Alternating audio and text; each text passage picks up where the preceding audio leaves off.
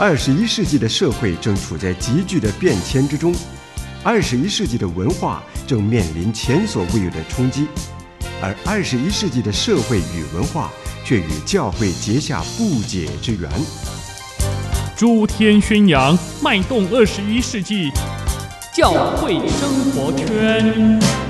弟兄姐妹，在今天我们教会生活圈这个环节里面，我们要来呃开始探讨有关于教会团契方面的学习。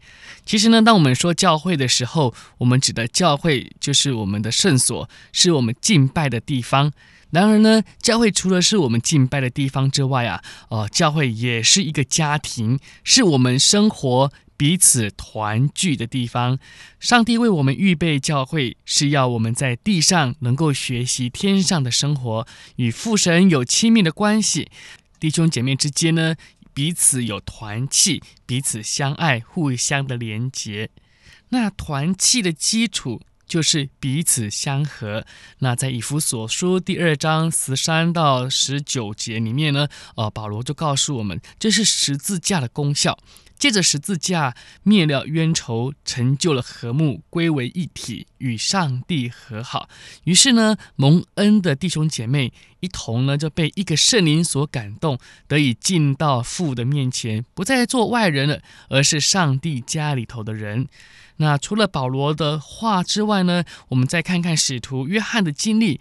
呃，他在约翰一书第一章第三节，他与主耶稣在一起，就深深体会彼此相交团契的重要。他就说啊，我们将所看见、所听见的传给你们，使你们与我们相交。我们乃是与父并他儿子耶稣基督相交的。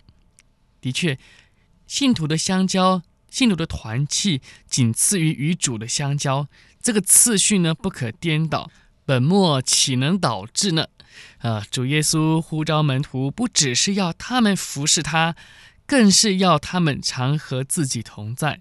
他们有了与主相交的经历之后呢，在潜移默化当中，就得到主的感召，深深的去体验我们主的心意。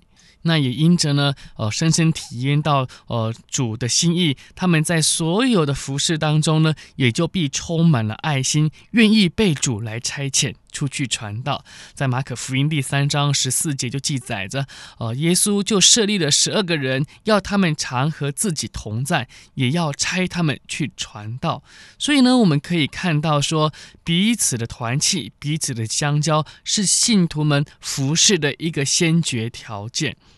那除了这之外呢，教会中信徒的相交与一般的社交活动其实是不一样的。我们得救之后就成为一个圣徒，是一种分别出来归于上帝的。那在我们身份上、地位上是圣洁的，所以呢，弟兄姐妹之间的团契相交也有分别为圣的性质。那不是说啊，今天我们信主之后呢，就不愿意再与一般人交往，与人格格不入了。那种是叫做明哲保身、自命清高的心态，不是我们弟兄姐妹应该有的。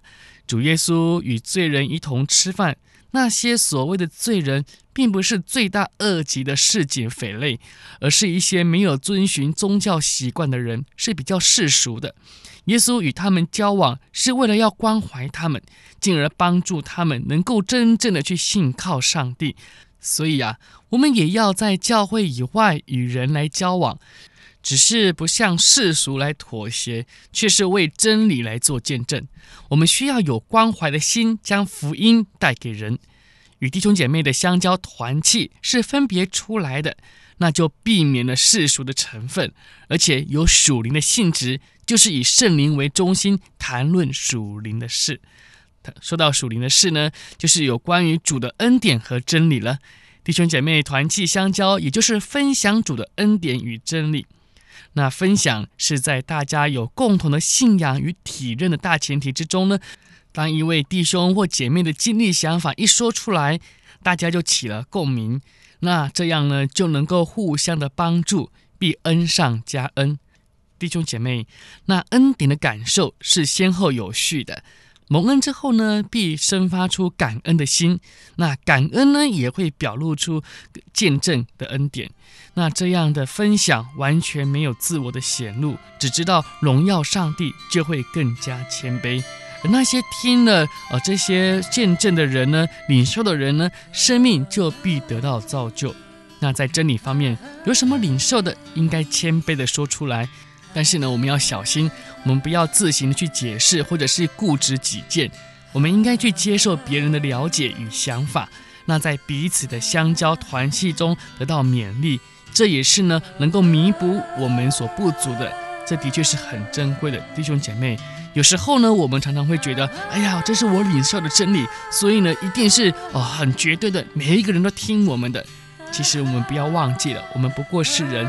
当我们在认识真理的时候，也有我们盲点的地方，也有我们没有想到的地方。当弟兄姐妹彼此团契、彼此的切磋的时候呢，我们的盲点就会被其他的弟兄姐妹来补足了。这样子呢，我们也才能够更明白、更领受真理的全面性。那分享是分给与接受，那在我们共享中呢，也可以同尝主恩的滋味。当我们团契越多越久，我们也就能够更甘甜、更美好。在团契当中，主的恩典与真理也就会越发明显，生命呢也必更加充实丰盛了。弟兄姐妹，当我们有真正属灵的团契，教会就一定能够增长，因为呢，我们彼此的供应，从上帝而来的灵粮，我们彼此的滋润，彼此的提息。大家的灵命一起成长了，教会自然而然就增长了，不是吗？我是志阳。